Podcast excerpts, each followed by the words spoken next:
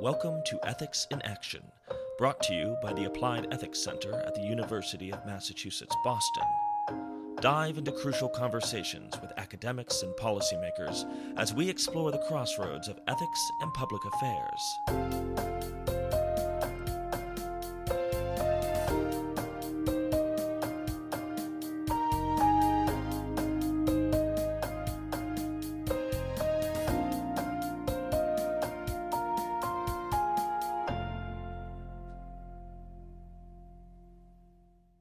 So, good morning. This is Nir Eisikovits, and this is the Ethics in Action podcast. And my uh, guest this morning is my colleague and friend, uh, Chris Zurn from UMass Boston. Hi, Chris. Hi, how are you? Good, good. Uh, and uh, Chris has just written uh, a big new book uh, called Splitsville Democratic Argument for Breaking Up the United States. And I thought it would be very cool to uh, have Chris on and ask him uh, about it. So, uh, Chris, dramatic book, dramatic title. Um, so, uh, maybe tell us a little bit about um, what the argument of the book is, and uh, uh, maybe as interesting, why you decided to write it. Yeah, so the the the book is kind of a brief for a national dissolution. That is splitting up the United States one nation state into several new nation states. And the reason to do that, as far as I can see and as far as I can figure out, is it, it's probably the only way we can save representative democracy in the United States going forward. Um, so that's basically the idea. We need to have a national dissolution in order to save representative democracy for the current citizens of the United States. Unfortunately, in um, new nation states. So that that's the big idea. There's there's there's more content in there, but I suppose I'll start where kind of the book starts.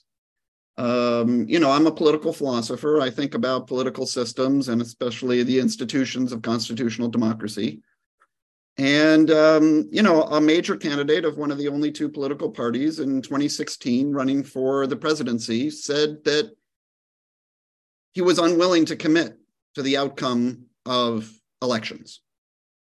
And I thought that is really remarkable. But what was most remarkable to me was not that there was some weirdo saying, I don't care about democracy. It's that the rest of America kind of just yawned, kind of just said, yeah, that's fine. If he wins, he gets it. If he loses, he should get it too. Um, there were lots of ordinary citizens and political elites who no longer seemed committed to the outcome of democratic elections. And of course, the pattern repeated in 2000, and we saw what happened in 2001. Um, in fact, that candidate, then president, wasn't actually willing to um, obey the outcomes of elections. Luckily, just enough political officials were, but more and more of our fellow citizens, and more and more and more worryingly, more and more of our political elites are no longer committed to the outcomes of democratic elections. And I thought, that's like just a kind of necessary condition of democracy. I've got fancy theories of democracy. I hang out with fancy theorists of democracy. Um, but at the end of the day, if you don't have people following elections, you can't have democracy. Uh, it's not probably the most important thing about democracy. It's not the most wonderful thing, uh, or anything like that, but it's a necessary condition. Just like oxygen is a necessary condition for your car to run.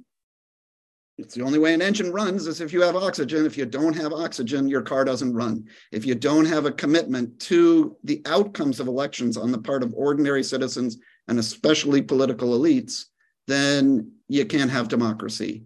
And I think we have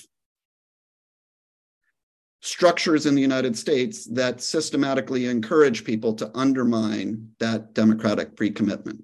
Hmm. And I think that breaking up the United States is probably the only way to overcome those incentives. So there's more story there, but that's the basic idea. I was sort of shocked by the blithe indifference to obeying elections that was evinced not just by the candidate, but especially by uh, the candidate's fellow political elites and ordinary citizens that's continued to grow as far as I can tell um, since then. And uh, we'll get to uh, the the much more content, as you say, uh, uh hopefully in a bit. But just to uh, clarify, so the idea would be to break up the United States into splinters that can agree on how elections would work? Yeah, the idea is something like this. Um, we have a kind of funky combination. This is the sort of diagnosis of constitutional structures and current changes in uh, in the media, in public environment, in um, norms, and um, in capture of government. Um, those changes in com- combination with these sort of obscure constitutional structures encourage people to grab power without majority support. Mm-hmm. And when you're encouraged to grab and retain power without majority support, you have very strong incentives to undermine the commitment to democracy. Um, and those are sort of like one way ratchets. So, yeah, the idea is basically we can agree to disagree, just like in a divorce. You don't have to figure out everything that's wrong and you don't have to all come up with the same solution. All you agree to do is go your separate ways. And so I think in that sort of negotiated political divorce, we would have an opportunity to reboot constitutional democracy on better grounds that didn't have these sort of arcane um, incentives that are left over, frankly, from 230 years ago. Hmm. So let me just ask you one follow up there. Uh, in terms of the um, psychology of this that you refer to, so if uh, uh, you know Trump did what he did, and uh, as you say, compellingly, people essentially yawned. Um, is there uh, what's there to uh, guarantee that they uh, wouldn't also yawn in the new splits uh, when the relevant sort of circumstance comes up? So a sort of very smart, competent, you know, uh, techno- technocratically capable leader is going to say, listen, in my new New England split or in my new California split, you're not taking care of global warming. I can tell you just don't know. I'll just sort of do sort of executive uh, uh, grab. Um, aren't you worried that people are just into the habit of yawning? Um, that is a worry. And when you say, what's the guarantee? There are no guarantees. So, um, to, to my mind, these kinds of comparisons between staying the course and splitting up, you always have to pay attention to what the baseline is and then look at what you're comparing. So, you've got the risks of 330 million people under a system that doesn't have representative democracy. Let's say you split up the United States into five nations. That's sort of the map I think is is probably the most reasonable. Um, but you know, it could be two, it could be four, it could be six. Let's say five. Um, then maybe one of those five, those 60 million people, those 65, those 70 million people, maybe they do have an electoral authoritarian government, something that looks like Turkey that's better than having 330 million under an electoral authoritarian government, something that looks like Turkey. Oh, so, yeah. one question is what's the baseline? There are no guarantees, but we do know from the 230 years of experience with constitutional democracy, both in America and in the 50 states and in many, many nations the world over, what kinds of things tend to cause nations to go into democratic decline and which don't. And if there are incentives to undermine um, the capture and retain of power by uh, majority or plurality support by minorities, then you're going to get this kind of democratic backsliding. So my hope is, and maybe it's a vain hope, Nir, and that's that's true, but my hope is that at least four of the five, and probably five of the five nations, would reestablish decent democracies that look pretty similar to ours, but mm-hmm. have the tweaks necessary so that they, they wouldn't get into the downward ratchet. Now, the final thing I'll say is just the historical evidence. Um, we do have 230 years of people paying attention to actual election outcomes. There is one exception to that, and that was at the beginning of the Civil War when the South basically didn't accept Lincoln's election. And I think that's the exception that proves the rule. We have the psychological dispositions, the educational uh, enculturation, the kind of dispositions and legal structures the institutions. We, we know mostly how that works so that winners take office and losers don't take office. We've been doing that for a long time and we've done it successfully under a lot of stress. So my guess is that new Splitsville nations would also be able to do that. No guarantees, Mm. but I think the weight of the evidence is that Hmm. most of them should be able to do that pretty well. Yeah. Is is I wonder, Chris, is your is your sense, or is there a sort of latent argument here? Is that in the end, what uh, makes democracies work is a kind of uh, ideological uh, homogeneity, and um, if that's the case, because the splits, I'm assuming, would be much more part of what would uh, allow them to function is that they would be more ideologically homogenous than the whole United States now. And um, for you, at least, if that if something like that is true, does it indicate a kind of pessimism more broadly about the chances of a diverse, multicultural, whatever, uh, uh, liberal democracy? Yeah, so I want to take the first um, thing that you said, which is that the splits would enable much more ideological homogeneity in each of the nations. Yeah. And I think that that's a little bit of a misnomer. I think the first time people hear this idea, they think we're going to split into, for instance, red teams and blue teams. And my understanding of politics says that that's impossible. Politics is about the stuff we disagree about, but we need to have agreement on. Everybody's got to drive on one side of the road or the other. We need an agreement on that, but we might disagree on which is best. That's a silly example, but you get the idea. We need shared common rules in order to get collective benefits, but we disagree about what those rules should be.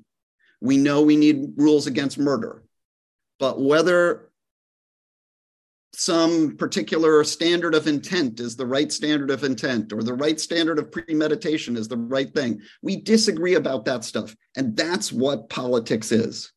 It's mm-hmm. coming to agreements that we need to have shared rules, at least temporarily, when we don't agree ideologically. So that's when we have politics. So even if we, so just to put it back, even if we split into red and blue, we'd have politics in the red states and the blue states. We'd still have stuff we disagree about. So right. this idea isn't to get rid of disagreement. It's rather to set up institutions that manage disagreement and maintain democracy going forward. Because there is another way of managing disagreement. And that's basically, you know, you can call it monarchy, you can call it tyranny, you can call it oligarchy, right? There's maybe a few people, whatever it is. But if you just have a few people making decisions who can't be run out of office, by elections, then you have something that's not a democracy. And I think, and I guess this is the faith I have Nir, Americans want to live in a democracy. Mhm. They want to be able to control their rulers. So I kind of presuppose that as Yeah. if if you think actually like having a dictator running things would be better, my book is not going to convince you Mhm. because I'm not giving an argument for democracy. I'm just presupposing that we Americans really want it. And some of the evidence of that is that even when people are undermining democracy, actually, they've been doing it in the name of democracy. So I, I, I guess my one follow that, that that makes a ton of sense. Uh, So just let me Yeah. just to just to hammer home the point. The point of splitting up the nations is not to get ditto head, what I call ditto head nations. mhm. The point is to manage the disagreement productively so that we can have democracy going forward. Right, right. Um,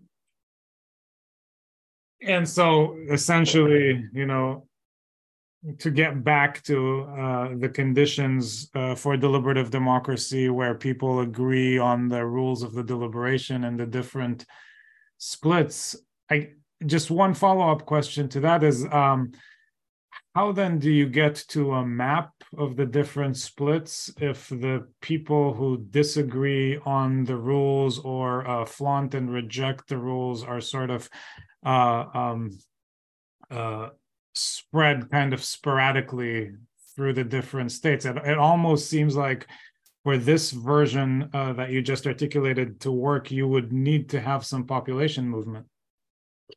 Yeah, so a couple of things. Um, one, I try and give the argument, and this is, you know, a sort of a longer development in the book, but that um, if we could redirect our dislike of one another into regionalism, into regional hatreds, then all we got to do is agree that we hate them, mm-hmm. right?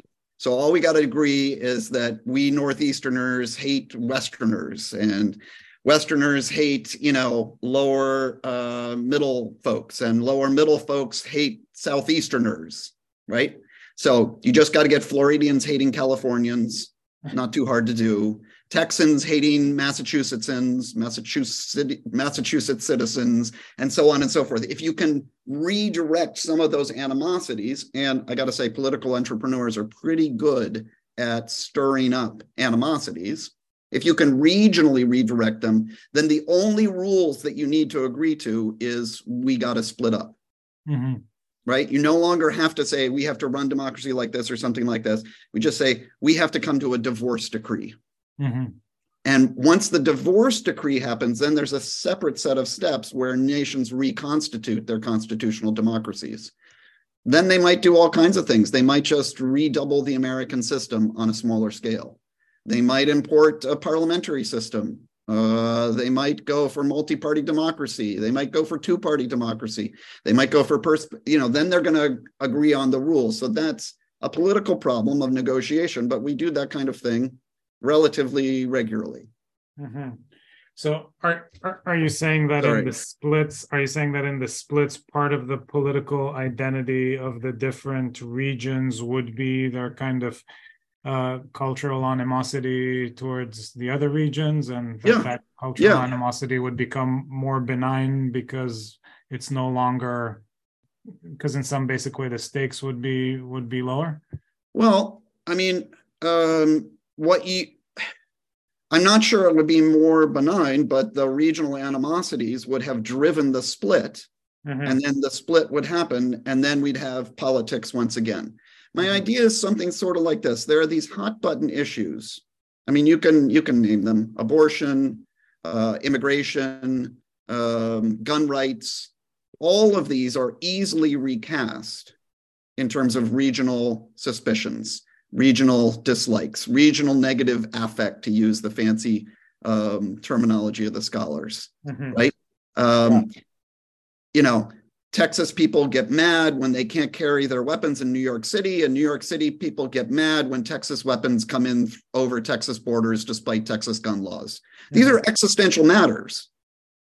Abortion rights, in the same way, have become cross border things, just to mm-hmm. use the Texas and New York again, right. right? Texas bounty hunters might come to New York State and try and get a civil suit against somebody who has sent abortion pills to Dallas. Right. And right. New York folks are going to be similarly, you know, frustrated about things. So it's easy then to think of these sort of hot button issues, which could be, as it were, attractors for the regionalized um, conflict. We already have this to a large extent. Yeah. Um, it, it's not that big of a change of where American politics is. Well, and and in, that's just the energy that gets the divorce going. Right.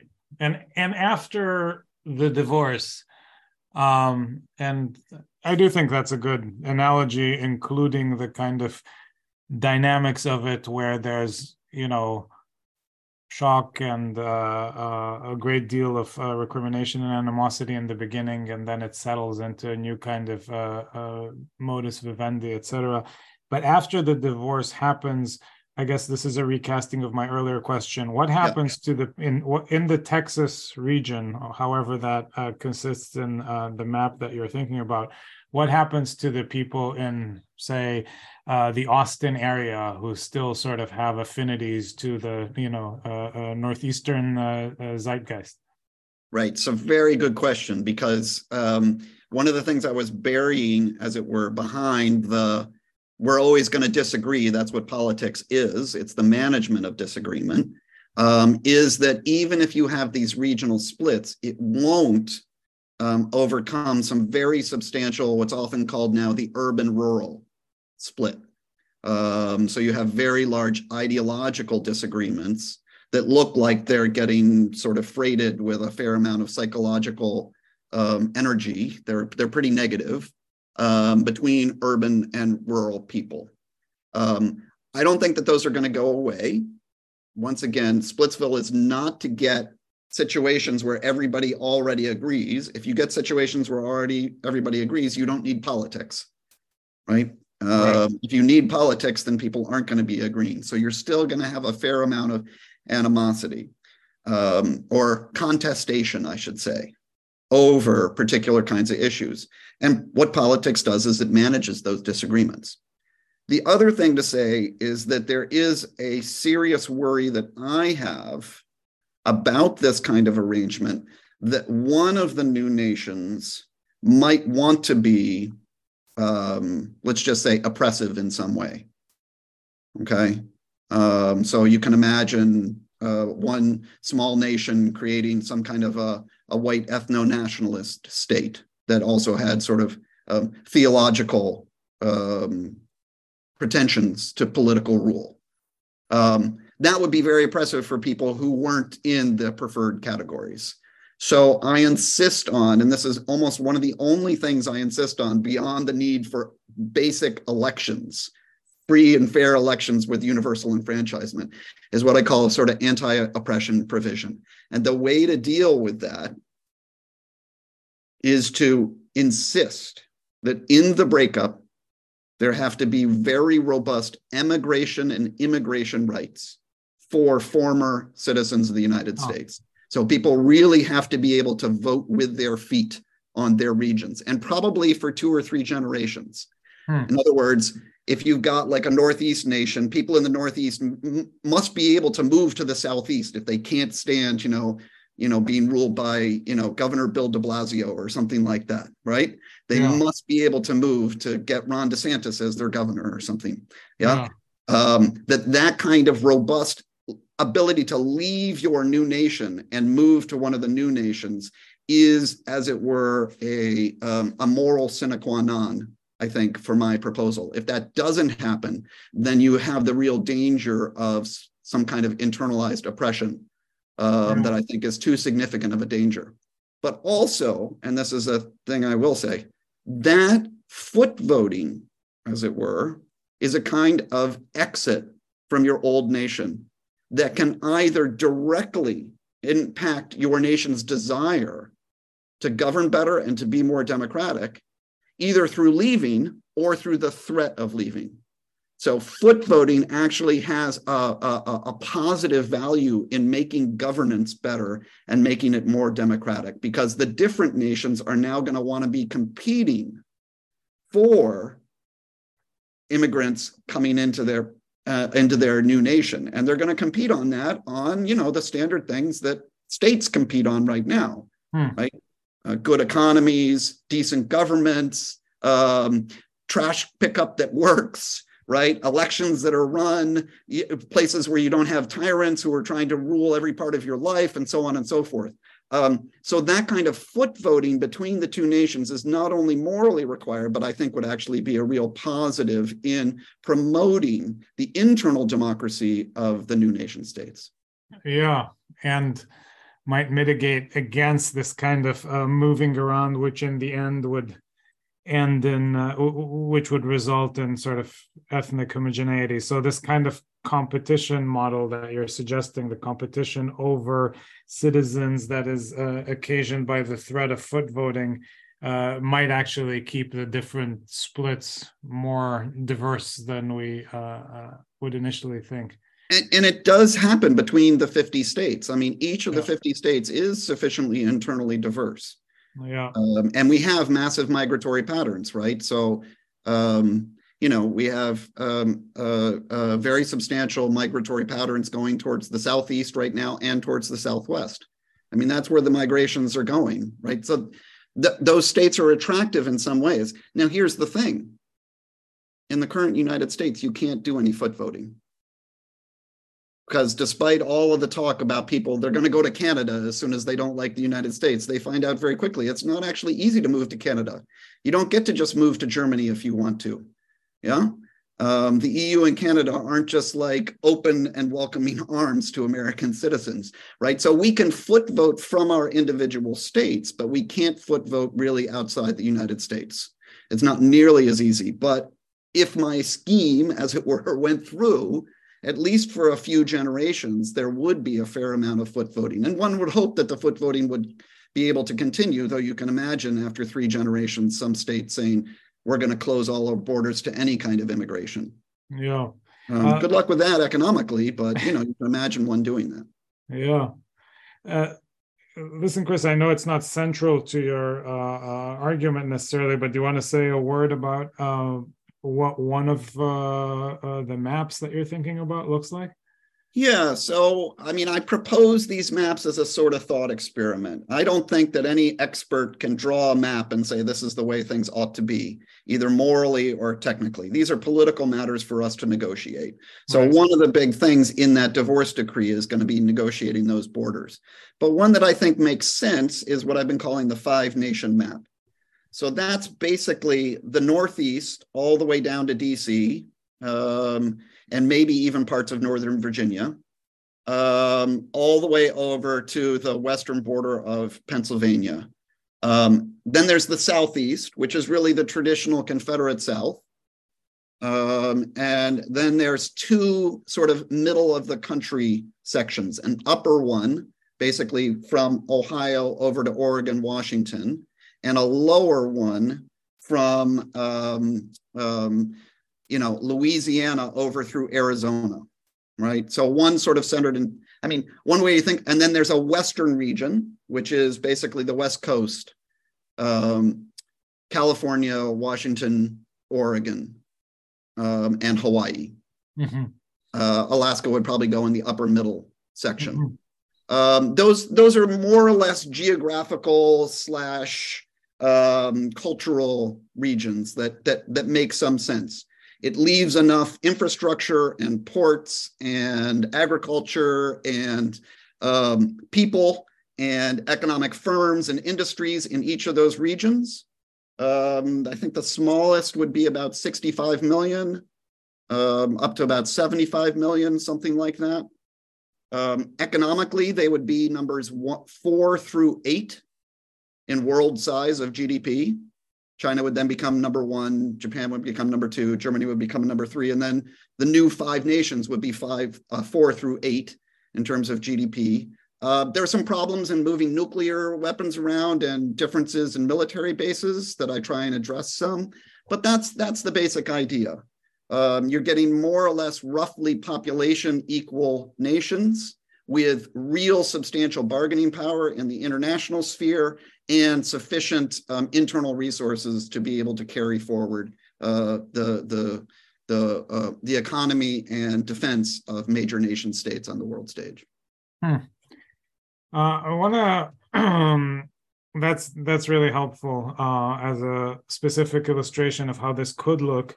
Um, I wanted to uh, ask you about a uh, point that you make in the book, which I found uh, really interesting. Uh, you write that uh, the sort of traumatic uh, memories of the Civil War uh, uh, taint all thoughts of political breakup, and that there's a sort of that that's in some ways making a mistake. And could, could you say a little bit more about that?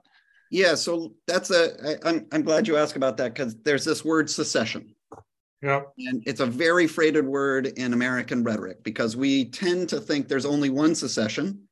That's the secession of the Confederate States of America from the United States of America after the election of Abraham Lincoln in the middle of the 19th century, right? And that, of course, ensued then in a long civil war, leaving some six or 700,000 people dead, untallied amounts of material wealth um, utterly destroyed and so on and so forth we think of that's that's what secession is but of course our first secession was the american revolution we call it the revolutionary war but it's actually a secessionary war the 13 colonies seceded from the british empire I mean, it was just as simple as that. I mean, it was a war for secession. Now, we don't call it a secession, but it was one.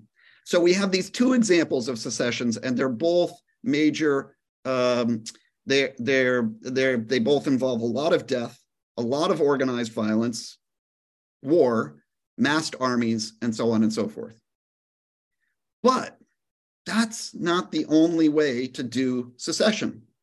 There are lots of secessions that happen totally peacefully. I'll give let's just sim- uh, simple uh, example. Um, Iceland used to be part of Denmark. Iceland is now its own nation state. It seceded from Denmark, but multilaterally, not unilaterally. In other words, Denmark agreed, and Denmark didn't send any troops and all the rest of it. They just, the lawyers sat down and the politicians sat down, and eventually the citizens ratified that secession. So one part seceded from another.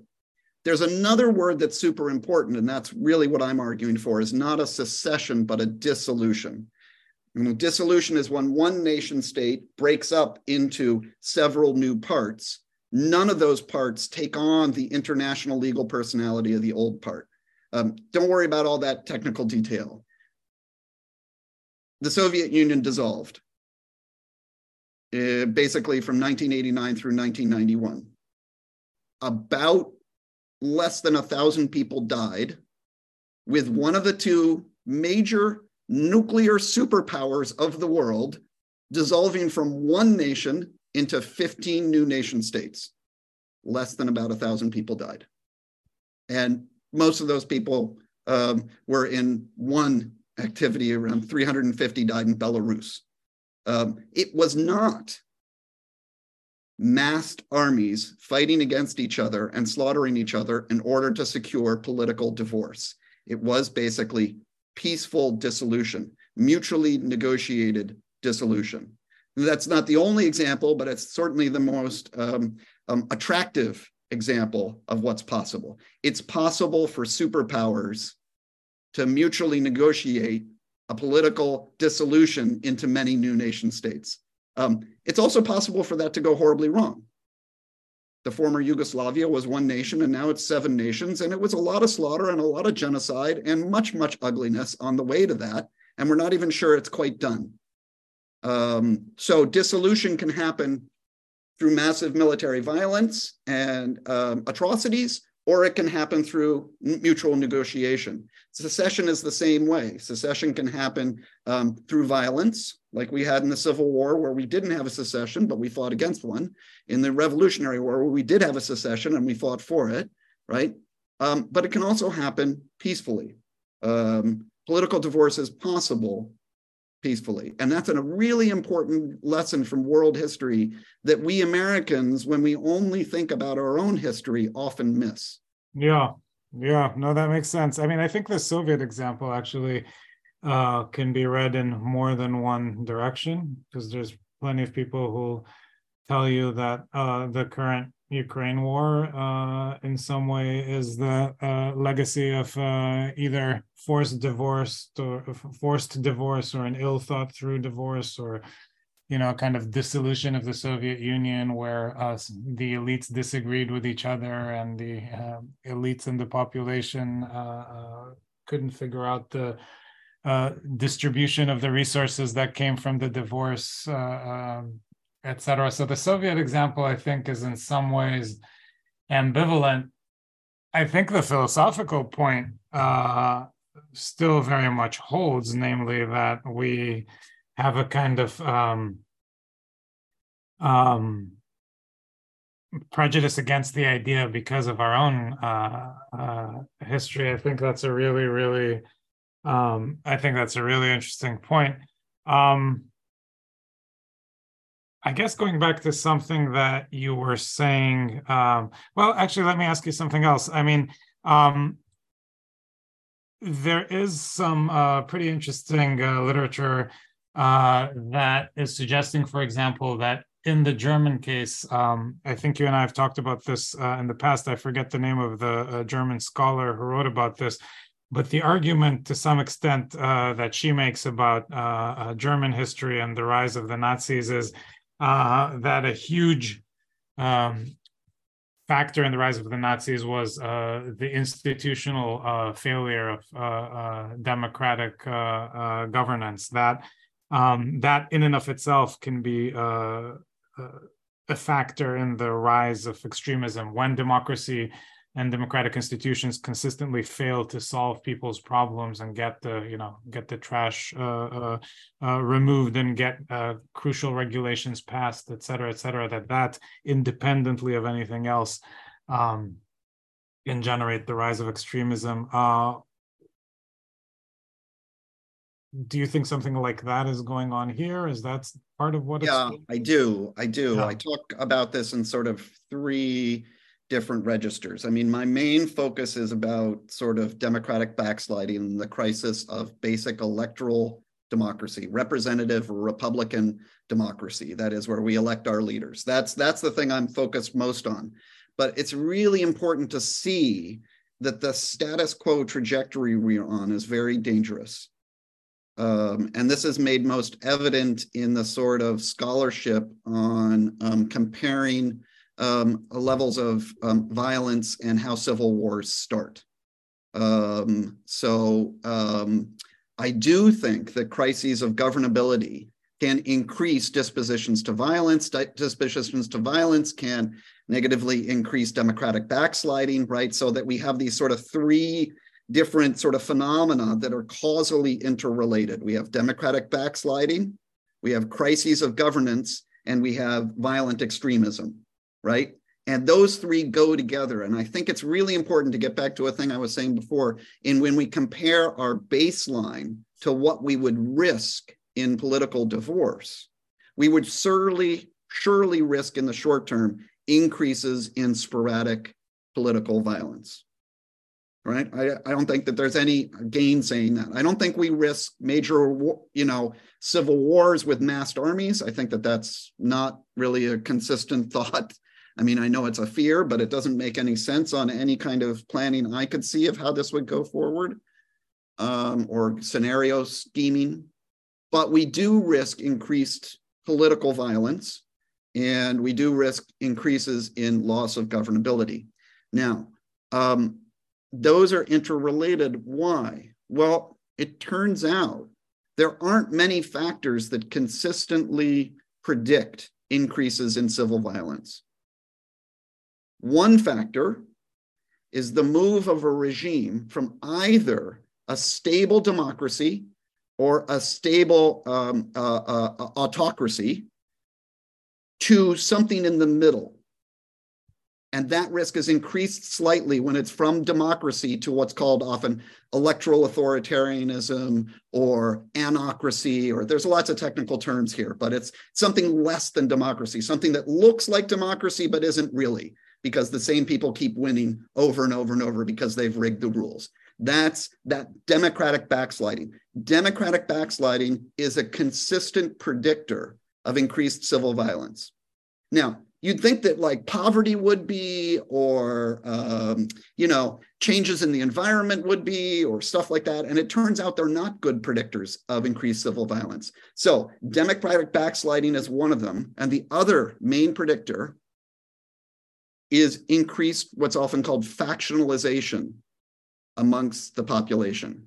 That is where ordinary citizens and especially political elites see themselves as a specific kind of person that has diametrically opposed interests to other people. Usually that's racial or ethnic or religious. It can be other things, but mostly it's those kinds of factionalization where you have, for instance, politicians and citizens of one ethnicity who think their interests are diametrically opposed to the citizens of another ethnicity, where you get factionalization of political competition. Another way to put this is people on red teams hate people on blue teams, and people on blue teams hate people on red teams, or people with stars on their jersey versus people with circles on their jersey, right? When you get that kind of factionalization, you actually get um, significantly increased risk for civil violence and civil war. Right. Now, my reading of the United States is that both of those factors are true. That's not me alone. That's what the civil violence people think. Yeah. Right? So, how do you get out of that loop? Well, why do people start using violence? They start using violence when they don't think that the political system gives them any hope of getting what they want. When democracy doesn't work, you actually get increased risk for civil violence. Right. So, my proposal, I think it is now, this might be crazy, but I actually think it's true. My proposal would be a relief valve from threats and risks of civil violence because it would give hopes to people that they might be able to get a governance structure and a democratic structure where they can get what they want out of it, where they don't feel that with respect to the incredibly ossified and non working American government.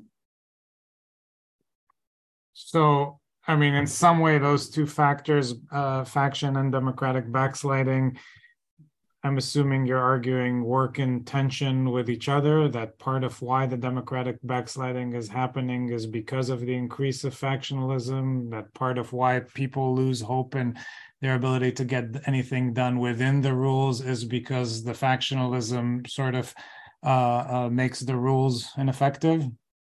Yeah, I mean, I think I think I'm more on the if the rules are bad, they encourage conflict entrepreneurs to use the rules to stay in power, even though they don't have the support of either pluralities or majorities.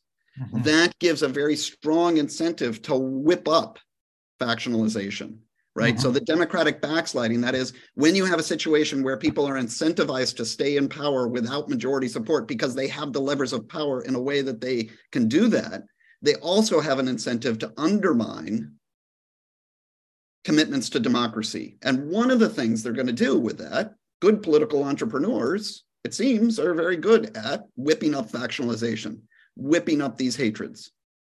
Yeah. So you do get a kind of uh, the, the a lot of the literature uses terms like doom loops and doom spirals and negative ratchet spirals and stuff like that. So you get these mutually interacting, downward tending ratchets that are very hard to reverse. Hmm. Uh, yeah, let me um, let me go back to something that you were saying uh, earlier in passing, and you and I have talked about this in the past. So some of the systemic effects uh, on the international system of a uh, proposal like this. As you said, if the United States broke uh, up into um, five regions, which would be four to eight, respectively, in uh, uh global GDP and other measures, um, by default, we would hand we would be handing over um, global dominance to China, for example. Um, how does that figure uh, uh, into the argument? Namely, uh, the world hegemon, uh, the residual uh, uh, world police person at this moment is still a somewhat dysfunctional liberal democracy. That would change. Um, is that is that a concern, or that just is what it is? I think here, you know, it bumps up against the limits of my kind of um, knowledge and intuition. So I can say a few things, but I, I'm not going to say anything very definitively here. Um, one, it seems clearly that's the trajectory, whether we want it or not, with the one United States. So what's the baseline? Right. The baseline on our current trajectory is, you know, Antony Blinken's off to China this uh, next week. Um, you know, that's the first time in a long time. Things aren't going great. It doesn't really look like the US has an awful lot of leverage over um, what China does and what China wants. And I suspect that Chinese power will keep increasing over time. I don't know if that's true, but that's that's what it looks like as a kind of lay person from here. Hmm. Um, so it's not like this is some radical change in the overall um, trajectory now, it's true that five United, it's five post Splitsville nations would have less power individually against China than one United States would, if one United States is actually good at carrying out foreign policy. Yeah. That doesn't look so great because, I mean, if I were a foreign leader, I'd be like, okay, well, we're just going to get a new regime in two years. And that new regime is going to be diametrically opposed to this one right? So we're not a very reliable strategic actor on the world stage um, on some degrees. On military stuff, we're pretty reliable. It's pretty, you know, clear. But on on many of the uh, important diplomatic and economic um, counts, we're not very reliable partners. Now, the different nations, the new nations, the new Splitsville nations, would surely some of them would have treaties together, right? NATO is an example of a sub world, but nevertheless transnational treaty that has a fair amount of bargaining power um, and actually is increased courtesy of Russia's war against Ukraine, right? Um, which is a multi nation uh, pact for certain kinds of interventions. I would expect that you would see similar kinds of multinational pacts, both between the some of the, if not all of, the new post Splitsville nations, as well as between those post Splitsville nations and other nations and other treaty organizations. I'd expect, for instance, that most of them would join NATO. Right. So I don't, I'm not sure how much change it is. Not like each one like goes into its own hole and becomes, you know, a completely autochthonous actor on the world stage. I mean, Europe yeah. is a model for various kinds of transnational organization that makes, for instance, the power of Italy much greater than it actually is by right. belonging to the EU and by belonging to NATO. Yeah. So some of that is still going to be a kind of, you know, west east bilateralism that's not going to change that much. Now, that's about all I can say. Um, one, actually, I'll say one other thing. Where the nuclear weapons go in the new nations is a huge issue. If you just look at where the nuclear weapons are in my five nation map, two of the new five nations don't have any nuclear weapons installations at all, and three do. So you could have some movement there so that all five did, um, or something like that. But then, of course, you know, you have five new nuclear nations on the international scene. Is that a larger threat or a smaller threat to attempts by other actors to do military things in the international context? I'm not sure. It seems like it goes both ways. So I, I don't know quite what to say there. Yeah. And certainly the divorce negotiations about how that would administratively be managed would be pretty complicated because even though there's nuclear installations uh, in some places the controls are centralized uh, and would have to be uh, decentralized decentralized yep. and you know people will sort of be learning the lesson of Ukraine, uh, uh, regretting giving up its own, uh, uh, you know, nuclear weapons. That's a really good point, Nir. It goes back to your earlier point about the Ukraine, the current Ukraine war in Ukraine as a sort of continuation, perhaps, of the divorce decree. Yeah. I'm not sure it is. I kind of disagree with that reading of things. It's 30 years out, you know. I mean, yeah. imperial ambitions are imperial ambitions. Um, but right. you make a really good point that people are going to take that lesson from the dissolution of the Soviet Union that you don't want to give up nuclear weapons because it is um, a bargaining, an ultimate bargaining chip. Yeah. Later yeah. on. Um, you know the the other thing that's uh, sort of uh, striking, you know, um, is that it's geographically and physically possible to have a divorce here unlike you know in other places. So you you go to somewhere like you know israel palestine um there's almost this sort of uh Kantian imperative for uh those populations to um you know get along because they can't split in some very fundamental way. Uh certainly uh, uh not anymore. Um it's possible to do here geographically obviously you know difficult et cetera et cetera. So that in and of itself is an interesting simple geographical reality namely the very fact of the uh, geographical possibility of doing this has sort of moral implications. Yeah i don't think i had thought about that way and that's partly the problem of my provincialism in this project. I mean i've kind of really designed a project that's only oriented towards the United States. In other words, I'm not sort of recommending mm-hmm. national dissolution or national recombinations for other, right. you know, I'm not making a general philosophical, but it's a really important um, point that, that that basic geography, the extent of the resources in the United States, the size of the resources in the United States, right? The wealth of the United States, the large population of the United States, these things all make possible some kind of a dissolution into several new nation states. Surely it would be really dumb to dissolve into counties, You know, Right. I don't know what there are, 2,500 counties or something in the United States. Imagine Yeah. 2,500 new nations. And that would just be like strategically idiotic. But if you did even like my five nation map, every nation has access, as you point out, um, to, for instance, oceans. Right? Everybody, not everyone has saltwater ports. Um, the upper the upper Midwest would not have saltwater ports, but going out the St. Lawrence Seaway, it does have access to the Atlantic Ocean. And that's a, you know, that's a major thing to think about, right? We have, as it were, the ability, like you say, to actually geographically split up the nations into viable nation states. Yeah. Yeah. Yeah. And that does change the moral um Right. uh the, the, the moral opportunity structures. Yeah. Yeah.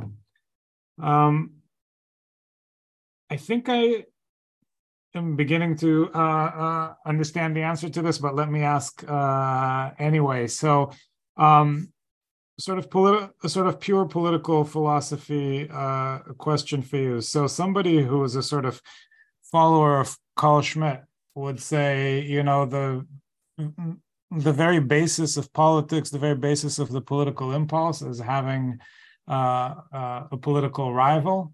Uh, part of our uh, own um, uh, uh, divisive moment in American history is that we don't have any more external enemies, so we've turned on each other. That's what keeps us alive uh, as a polity, and uh, your breaking up the country is not going to uh, resolve that basic impulse. I mean, I take it that what your axiom about politics is that they have to do primarily with the possibility of effective deliberation based on rules, and that that's what your recommendation uh, makes possible. So, is this just a difference between worldview uh, with this Schmittian notion that you need uh, a rival for politics, or is it a practical uh, uh, argument? Um, I think the the Schmittian point is is maybe downstream of my point.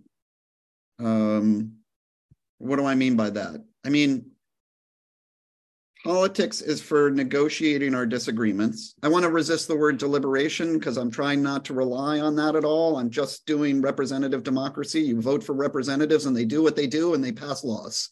Okay. and then you know they get the executive to act and the judiciary follows those laws you know that's that's the basic idea um how those decisions are made what the institutional structures for people getting elected are makes very big difference to what kinds of enemies political entrepreneurs are going to use. So I think Schmitt's point is right, maybe about how politicians operate in the real world. They've got to have enemies. They've got to have, you know, affect that they can mobilize their voters. Um, it's not about persuading people, it's about mobilizing people against enemies, stuff like that. We've clearly seen that in our politics. That's that's a that's a feature of our politics now, or a phenomenon of our politics. But the way in which that can be used to undermine basic commitment to democracy is only when the rules of the game make it so that people can gain and maintain power without democratic support Mhm. against the wishes of the demos, as it were. Hmm. And unfortunately, we're just saddled with some parts of our Constitution that systematically encourage people to gain and maintain power without the support of electoral majorities or electoral pluralities. Yeah.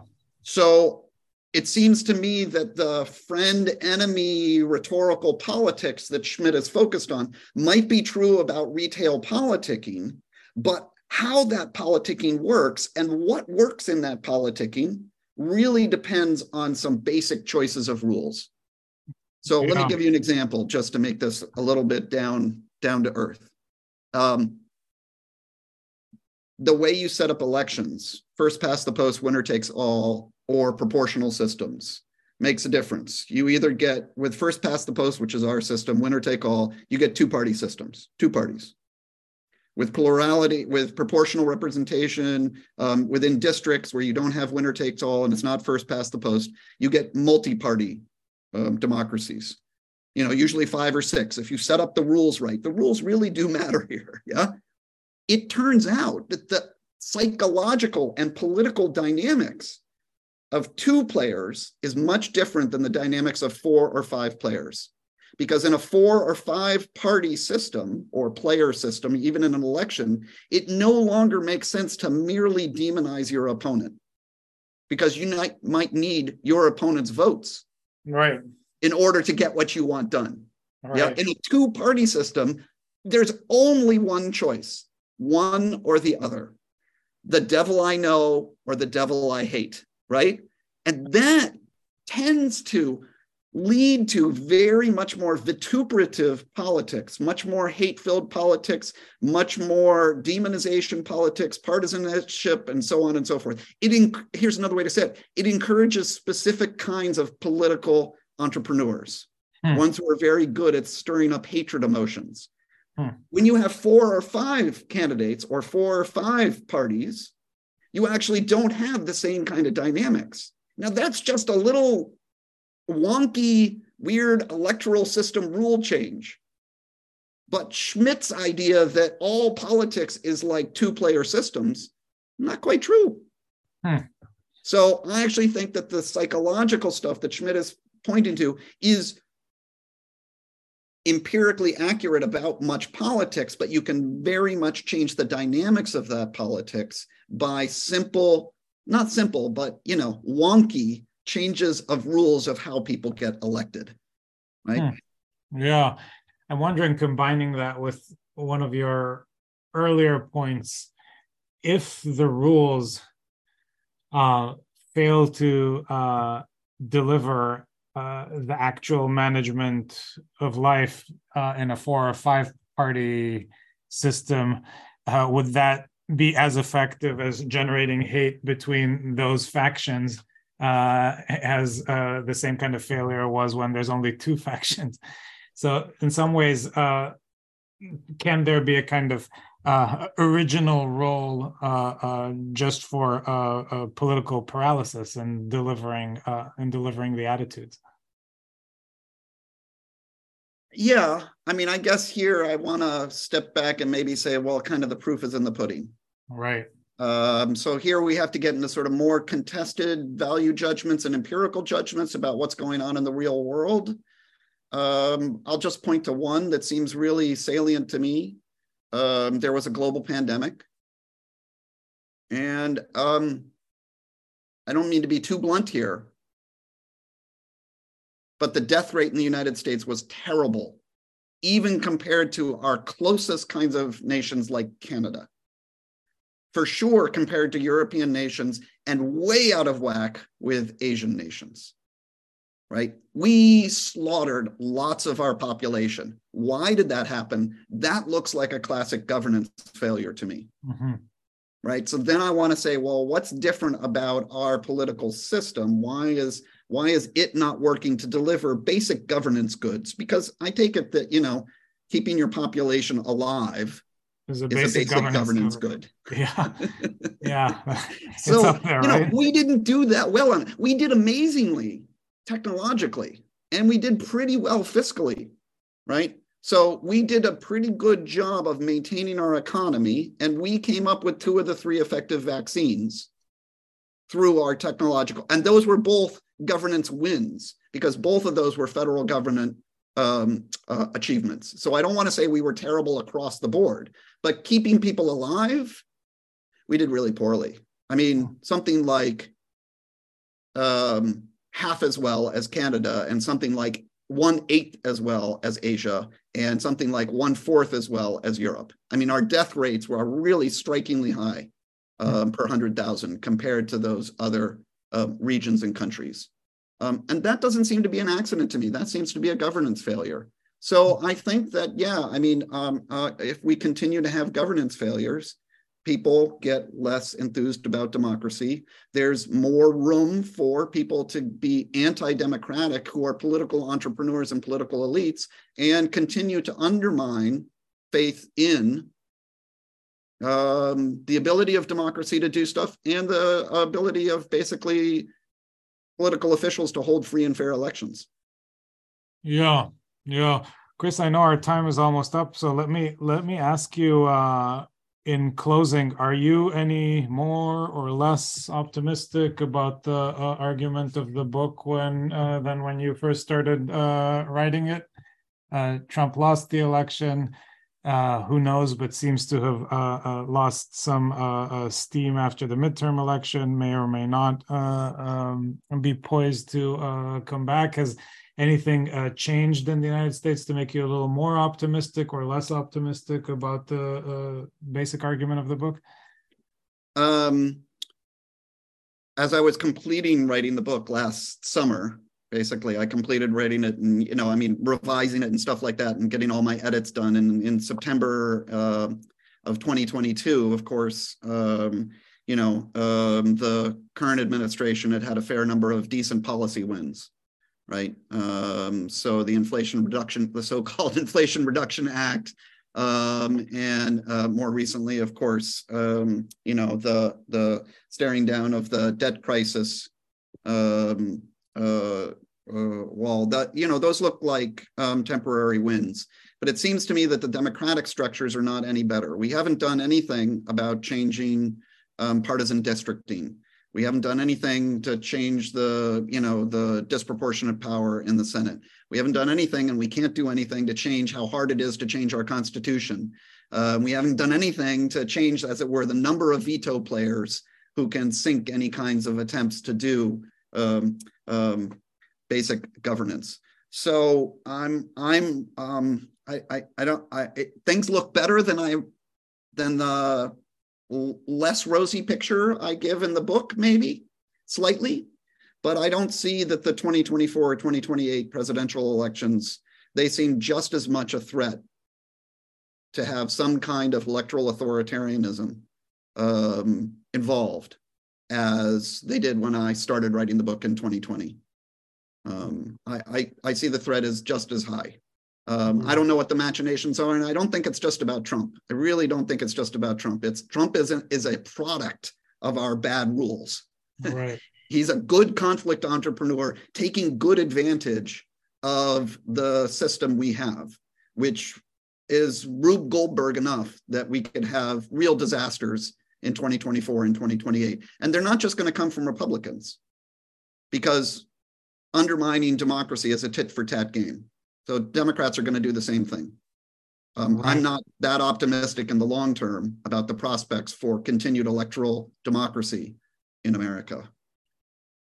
Well, on that optimistic note, thank you. This was fascinating. It's a really important book, really well written, that should be widely, widely read. And I hope it gets um, the attention that it deserves. Thank you, Chris thanks very much for the time and for the all the really interesting questions. I really I, I, I appreciate it very much. All right. Bye bye. All right.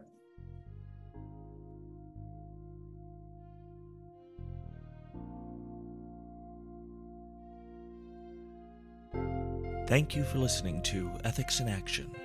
For more on this podcast and on the Applied Ethics Center, check us out at umb.edu backslash ethics.